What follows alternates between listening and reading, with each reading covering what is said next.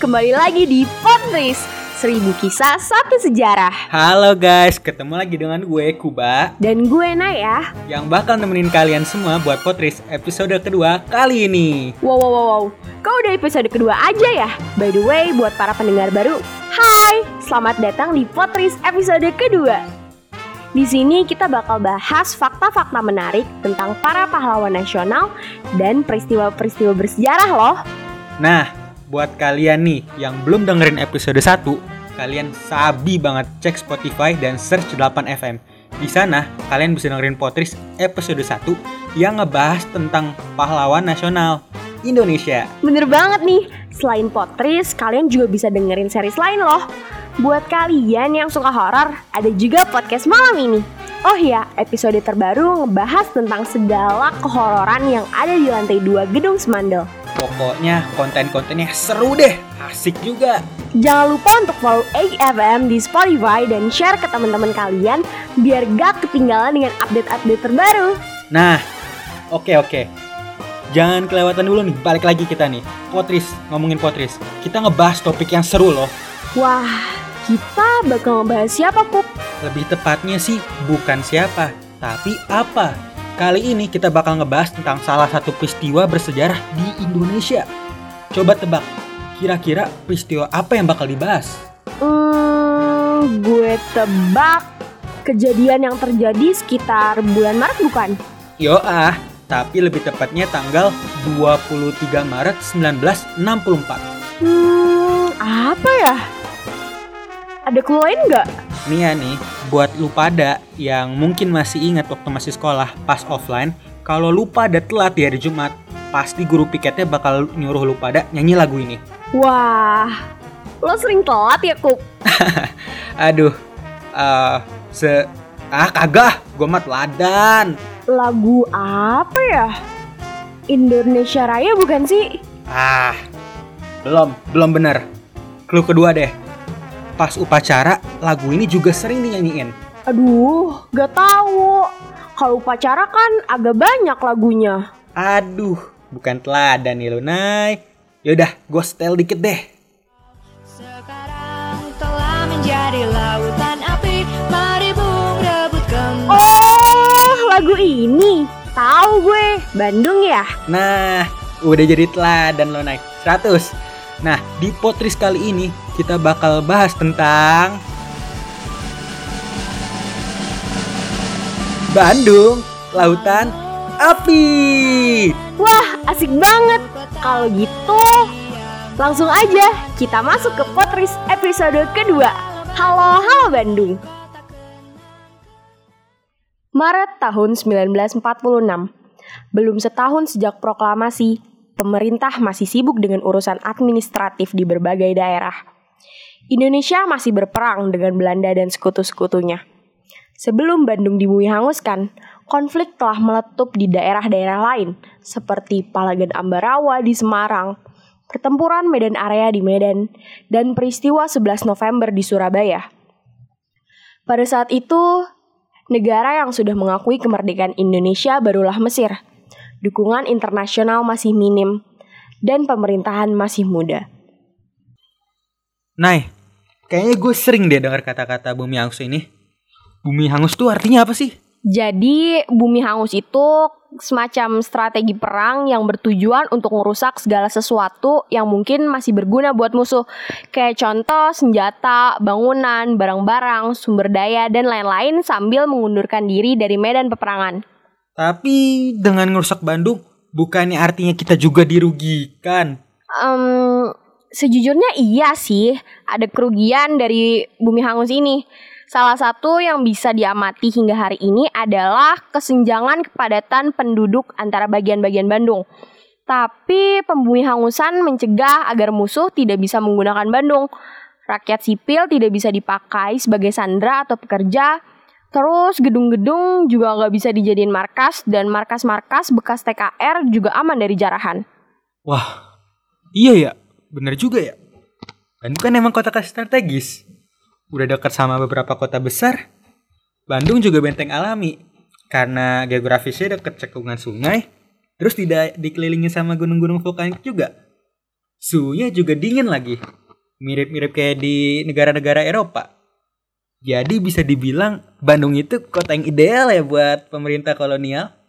Nah, bener banget. Bahkan tadinya pemerintah Hindia Belanda itu sempat mau mindahin ibu kota dari Batavia ke Bandung loh. Semua ini berawal dari akhir September 1945, ketika pasukan Inggris pertama tiba di Indonesia. Sejak semula, hubungan mereka dengan pemerintah RI sudah tegang. Saat pasukan Inggris di bawah Brigadir MacDonald tiba di Bandung tanggal 12 Oktober 1945, mereka menuntut agar semua senjata api yang ada di tangan penduduk sipil diserahkan kepada mereka. Mereka juga menuntut pembebasan orang-orang Belanda yang sudah dijadikan tawanan perang. Orang-orang Belanda yang baru dibebaskan dari kamp mulai melakukan tindakan-tindakan yang mengganggu keamanan penduduk Indonesia. Akibatnya, bentrokan bersenjata antara Inggris dan BKR tidak dapat dihindari. Sebenarnya pada waktu tentara Inggris pertama datang, sebagian besar pemuda Bandung gak sadar. Loh, kenapa? Soalnya mereka pada waktu itu terlalu sibuk berantem sama ngambilin persenjataan tentara Jepang. Jadinya pas awal-awal mereka gak sadar kalau ada tentara Inggris. Oh, tapi waktu itu kan Jepang udah gak jajah Indonesia lagi kan? Mereka udah dikalahin sama sekutu. Iya bener banget. Jadi di situ sebenarnya istilahnya Jepang tuh cuma ngawasin Indonesia lah sampai tentara dari sekutu datang buat ngambil alih. Pada awal Oktober, tentara Jepang yang tadinya menduduki Bandung menyerahkan kendali kota kepada unit Inggris yang tiba dari Brigade Infanteri India ke-37. Pada masa ini, BKR atau Badan Keamanan Rakyat direorganisasi menjadi TKR atau Tentara Keamanan Rakyat dengan divisi ketiga dari pasukan ke-1 yang meliputi wilayah Bandung di bawah Komando Aruji Kartawinata atau mantan Komandan BKR Periangan. Selain itu, ada juga unit organisasi pemuda, milisi etnis, dan unit Hizbullah yang ada di bawah Mas Yumi. Pada November, penduduk Eropa di Bandung juga mulai kembali mencapai 60 ribu pada akhir November atau dua kali lipat angka sebelum Perang Dunia Kedua. Hmm, sebenarnya kenapa sih sekutu pakai datang ke Indonesia? Gini, jadi setelah Jepang dikalahkan, mereka ngelepas semua negara jajahan mereka. Akibatnya di Indonesia jadi ada kekosongan kekuasaan gitu. Tapi kan, Nay, udah proklamasi. Bukannya harusnya pemerintah Indonesia yang megang kuasa. Enggak dong. Kan belum pernah ada penyerahan kekuasaan resmi ke pemerintah Indonesia. Pengakuan internasional kedaulatan kita juga belum ada. Makanya setelah ada kekosongan itu, Belanda dan sekutu datang buat ambil alih. Eh tapi sebenarnya beda Bandung di bawah Jepang sama Bandung di bawah sekutu apa sih, Kup? Nah, ini nih awal mulanya kenapa kota Bandung dibakar. Jadi nih, pas Inggris datang ke Bandung, mereka ngebagi, ngebagi Bandung jadi dua. Ada yang utara, ada yang selatan. Wah, pasti para pendengar penasaran deh. Emangnya kenapa sih Bandung dibagi jadi dua? Kan tadi di awal kita udah bilang, kalau Bandung itu lokasinya ideal banget buat pusat pemerintahan. Nah, pada tanggal 21 November, Brigadir McDonald dari Brigade Infanteri India ke-37 menyampaikan ultimatum kepada Gubernur Jawa Barat, Mr. Datuk Jamin. Coba bacain dan naik isinya. Ultimatum pertama pada 21 November 1945 dengan jatuh tempo 29 November 1945. Dengan isi, rakyat Indonesia diwajibkan menyerahkan senjata rampasan dari tentara Jepang. Dan jika tidak dilakukan hingga 29 November 1945, maka akan dilakukan sanksi secara militer. Nah, sekutu ceritanya mau bagi mau bikin Bandung Utara jadi markas mereka. Makanya mereka minta semuanya dikosongin. Tapi pada tanggal 20, 29 November, sekutu juga nggak lakuin apa-apa sih. Pada malam, tanggal 24 November 1945, Divisi ketiga di bawah Kartawinata ditekan oleh pemuda setelah percaya pertempuran Surabaya untuk melancarkan serangan umum terhadap pasukan Inggris dan Jepang, yang akhirnya menjadi operasi yang relatif terbatas dengan hanya pertempuran yang tersebar di beberapa bagian kota. Peristiwa yang memburuk keadaan terjadi pada tanggal 25 November 1945. Selain menghadapi serangan musuh, rakyat harus menghadapi banjir besar akibat meluapnya sungai Cikapundung. Ratusan korban terbawa hanyut dan ribuan penduduk kehilangan tempat tinggal. Keadaan ini dimanfaatkan musuh untuk menyerang rakyat yang tengah menghadapi musibah. Dalam minggu-minggu berikutnya, pertempuran semakin intensif di seluruh kota dengan Inggris memanggil satu batalion pasukan tambahan pada awal Desember. Ketika sebagian besar bagian utara Bandung berada di bawah kendali Inggris. Selama masa ini, kereta dan truk pasukan Inggris yang berpergian dari Jakarta menjadi sasaran penggerebekan. Berbagai tekanan dan serangan terus dilakukan oleh pihak Inggris dan Belanda. Tanggal 5 Desember 1945, beberapa pesawat terbang Inggris mengebom daerah Lengkong besar. Pada tanggal 21 Desember 1945, pihak Inggris menjatuhkan bom dan rentetan tembakan membabi buta di Cicadas. Korban makin banyak berjatuhan. Karena sekutu merasa terdesak dan tidak bisa menyelesaikan bentrokan yang terjadi, pada tanggal 23 Maret, mereka mengeluarkan ultimatum yang ditunjukkan pada Perdana Menteri Indonesia saat itu, Sultan Syahrir. Mereka memerintahkan untuk selambat-lambatnya tanggal 24 Maret pukul 12 tengah malam, penduduk sudah harus mengosongkan tanah Bandung. Nah, sebenarnya di sini sempat terjadi kebingungan nih guys. Iya, bener banget. Soalnya dari pemerintah pusat, perintahnya itu adalah buat meninggalkan Bandung Utara sesuai perjanjian dengan sekutu. Tapi Jenderal Sudirman, kepala TKR, menyuruh rakyat agar tetap diam di tempat. Tapi akhirnya diadain musyawarah. Melalui, musyawarah Majelis Persatuan Perjuangan Priangan atau biasa disebut MP3 ini udah kayak lagu di hadapan semua kekuatan pe- perjuangan pada tanggal 24 Maret 1946 diambil keputusan untuk melaksanakan bumi hangus. Kolonel Abdul Haris Nasution selaku komandan divisi 3 mengumumkan hasil musyawarah tersebut dan memerintahkan rakyat untuk meninggalkan kota Bandung. Hari itu juga rombongan besar penduduk Bandung mengalir panjang meninggalkan kota. Bandung sengaja dibakar oleh TRI dan rakyat dengan maksud agar sekutu tidak dapat menggunakannya lagi. Di sana sini, asap menghitam mengepul membumbung tinggi di udara. Semua listrik mati. Pengevakuasian warga pun berlanjut selagi para penduduk mau membantu membumi hanguskan kota Bandung. Berarti situasi saat itu lumayan riuh ya. Iya, karena bagian pusat kota padat penduduk. Pas lagi proses pembumi hangusan, reaksi dari sekutunya gimana tuh? Emangnya nggak ketahuan? Awalnya nih ya, sekutu belum sadar.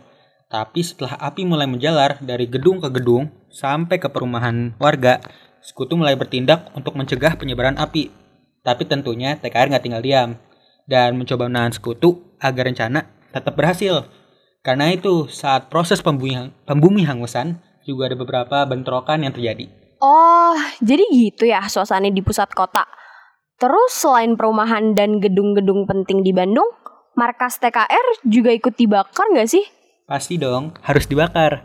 Kalau misalnya nggak dibakar, ada kemungkinan bakal diambil alih sama sekutu. Ya, kurang lebih semacam itu deh gambaran di pusat kota. Kalau di tempat lain gimana ya, Nay? Nah, selain di pusat kota, di sisi lain Bandung juga ada kejadian loh. Pertempuran yang paling seru terjadi di Desa Dayakolot, sebelah selatan Bandung, di mana terdapat pabrik mesiu yang besar milik sekutu. TRI bermaksud menghancurkan gudang mesiu tersebut. Untuk itu diutuslah dua pemuda, yaitu Muhammad Toha dan Ramdan. Kedua pemuda itu berhasil meledakkan gudang tersebut dengan granat tangan. Gudang besar itu meledak dan terbakar. Tetapi kedua pemuda itu pun ikut terbakar di dalamnya. Staf pemerintahan kota Bandung pada mulanya akan tetap tinggal di dalam kota. Tetapi demi keselamatan, maka pada jam 21.00 beliau juga ikut keluar kota. Sejak saat itu, kurang lebih pukul 24.00, Bandung Selatan telah kosong dari penduduk dan TRI tetapi api masih membumbung membakar kota. Sekutu sudah tidak bisa mengendalikan. Bandung pun berubah menjadi lautan api. Sebenarnya nih ya, ada banyak versi tentang peledakan gudang mesiu tersebut. Maksudnya gimana tuh, Kup? Ya, kayak banyak yang ngubah-ngubah dan ngedramatisir gitu. Overacting lah ceritanya. Ada banyak versi cerita yang beredar di masyarakat. Kebetulan, kedua pemuda ini juga berasal dari kubu politik yang berbeda. Jadi ada juga yang diganti demi kepentingan-kepentingan politik. Hmm, gitu. Tapi itu gak ngubah fakta bahwa di usia 19 dan 18 tahun, Muhammad Toha dan Muhammad Ramdan merupakan pahlawan yang telah mengorbankan nyawanya untuk perjuangan Indonesia. Setelah Bandung dibakar, emangnya apa yang terjadi, Kup? Hilangnya Bandung mengakibatkan pukulan militer dan psikologis yang sangat signifikan bagi pemerintah nasionalis. Bahkan, sejarawan Amerika John Smile yang mengunjungi Bandung 18 bulan setelah peristiwa tersebut menggambarkan Bandung Selatan sebagai kota mati dengan rumput tubuh di jalannya. Konflik di wilayah yang lebih luas terus berlanjut dengan kerusakan lanjutan di pedesaan sekitar kota Bandung. Aha Nasution berpendapat bahwa ia tidak menguasai kota karena tidak ingin mengorbankan unitnya dan memilih untuk melakukan perang gerilya dengan batalionnya yang masih relatif utuh. Taktik bumi hangus yang digunakan di Bandung kemudian digunakan di tempat lain selama revolusi oleh Nasution dan kemudian oleh Komandan Ade Sudirman. Peristiwa ini memberikan dampak kepada Indonesia. Dibandingkan dengan angka resmi 380 ribu bulan Agustus 1945, hanya sekitar 16 ribu penduduk Indonesia yang masih tinggal di Bandung Utara. Sementara Bandung Selatan hampir tidak berpenghuni.